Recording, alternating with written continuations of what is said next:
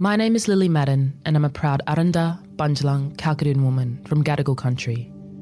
The Daily Aus acknowledges that this podcast is recorded on the lands of the Gadigal people and pays respect to all Aboriginal and Torres Strait Islander nations. We pay our respects to the First Peoples of these countries, both past and present.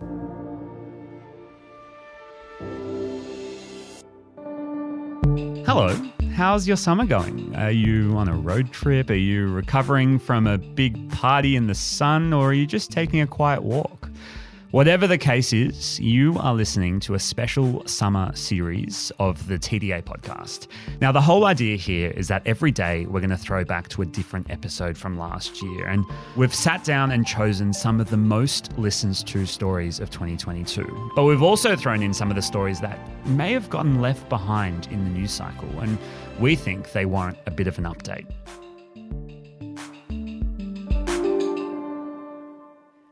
In March, I had the opportunity to speak to someone really quite special. Her name is Manal Al Sharif. She's one of the women's rights activists who helped to start the Right to Drive campaign in 2011. She saw the injustice of women not being able to drive in Saudi Arabia and got behind the wheel in protest. That is incredibly brave. When thousands of other women joined her, a movement was born. And today, women can drive in Saudi Arabia. Manal, I'd love to start right at the very beginning of your story. What was it about driving in Saudi Arabia that uh, made you so compelled to use that as your pillar for changing Saudi Arabian society? Wow, that's a big question. It was a personal necessity, which is so funny. It wasn't that big issue. I needed to drive my car as a, a divorced mother of uh, one boy that I couldn't take him to his hospital or school, and I needed constant need of a driver. And living in the States, I got my driver's license. So I knew how to drive, and I had a car that I couldn't drive. So it's pure necessity, a personal necessity. And by the way, I hate driving. I never liked driving. I was scared when I was driving the first time. But I think what happened is when I posted the video of me driving, when I knew there is no law in Saudi Arabia, that prevent us. And we were just, the Arab Spring was huge. So we found, oh my God, we can use social media to make this issue heard. And I wanted other women to join me and drive their cars if they have driver's license. So I posted a video of me driving on YouTube. I had no clue what would be number one trending video in all of Saudi Arabia that day. And I had no clue I would be sent to jail for that video and for driving while female. And I think that what made me realize how big of an issue because of the reaction of the government and the society. It's the most public display of empowerment for women is to have to just sit behind the driving wheel in a car. That's something you didn't see in public in Saudi Arabia. Women are supposed to be invisible. And so driving was really for us the key for change the whole society in Saudi Arabia. And you can see that today. And how quickly was it until you had support from other Saudi women? Instantly. That's the funny thing. Right. When we posted the event on Facebook, we had 120,000 people joining that event in a week. It was just unheard of. And then when we moved to Twitter, I remember the first night in Twitter, we got 10,000 followers in Twitter. It was huge, and everyone was talking about it until I was sent to jail. In one way, it helped us when I was sent to jail because it even gave it international publicity. I'm pretty sure even in Australia, you heard about the woman who was sent to jail for driving. So that was actually the push that gave the because Saudi Arabia, they are a very conservative country. Change happens slowly. They don't want anyone to shake, you know, the grounds. And the Arab Spring was happening. All eyes were on us. So it was really the right moment to attract all that international media attention and support. So a lot of women in the country supported the movement and a lot of women outside the country. And I think it made it made big difference that we received international support from women around the world. And so we're now over 10 years past that moment. What is the situation with driving for women in Saudi Arabia today? I published my book, Daring to Drive, in June 2017. Three months later, the royal decree comes and announce lifting the ban. I didn't say women were allowed to drive. I'd say women won the right to drive because we had to fight for that. The situation was in, I was happy, but at the same time, all the women, and I mean every single woman who was part of the Women to Drive movement, was targeted, was either imprisoned or prevented from leaving the country. Her family was targeted too. So it was very conflicting emotions.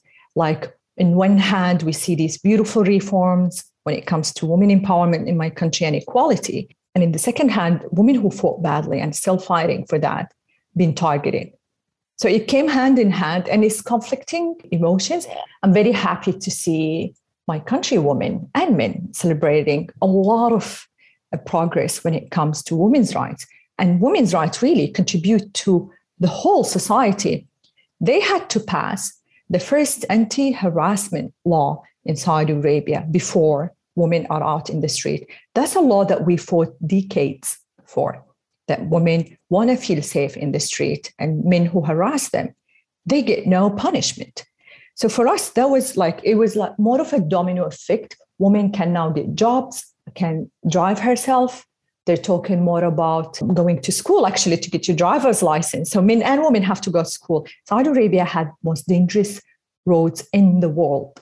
Number one fatality rate comes because of accidents.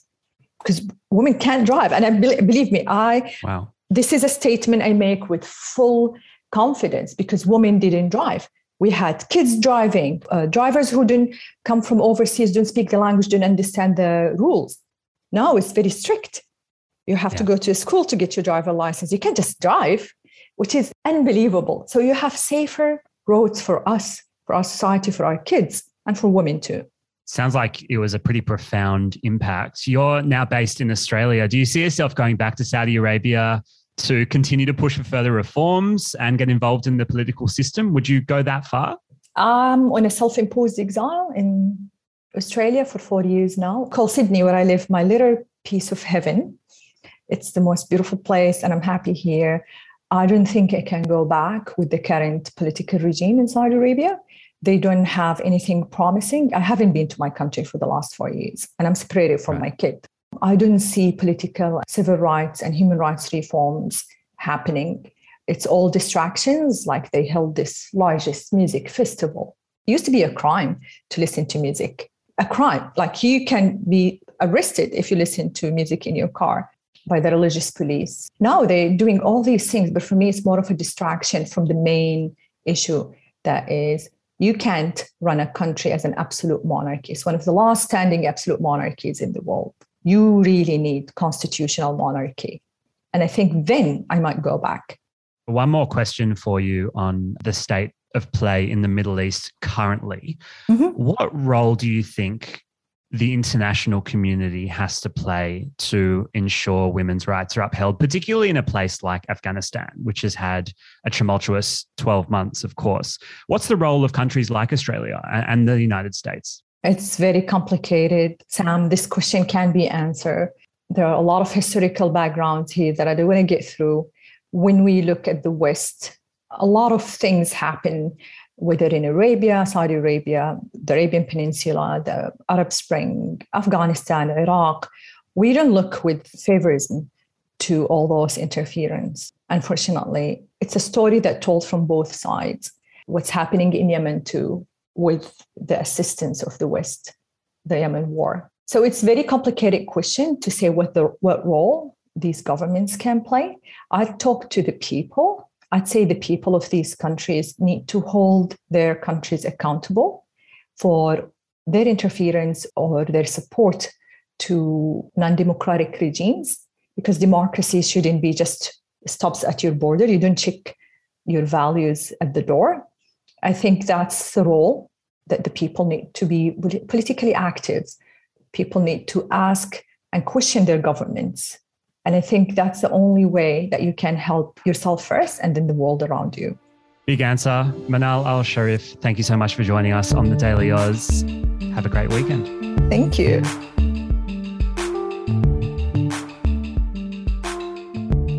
Thanks for listening to this episode of our special TDA summer series. We'll be back to normal programming on the 16th of January.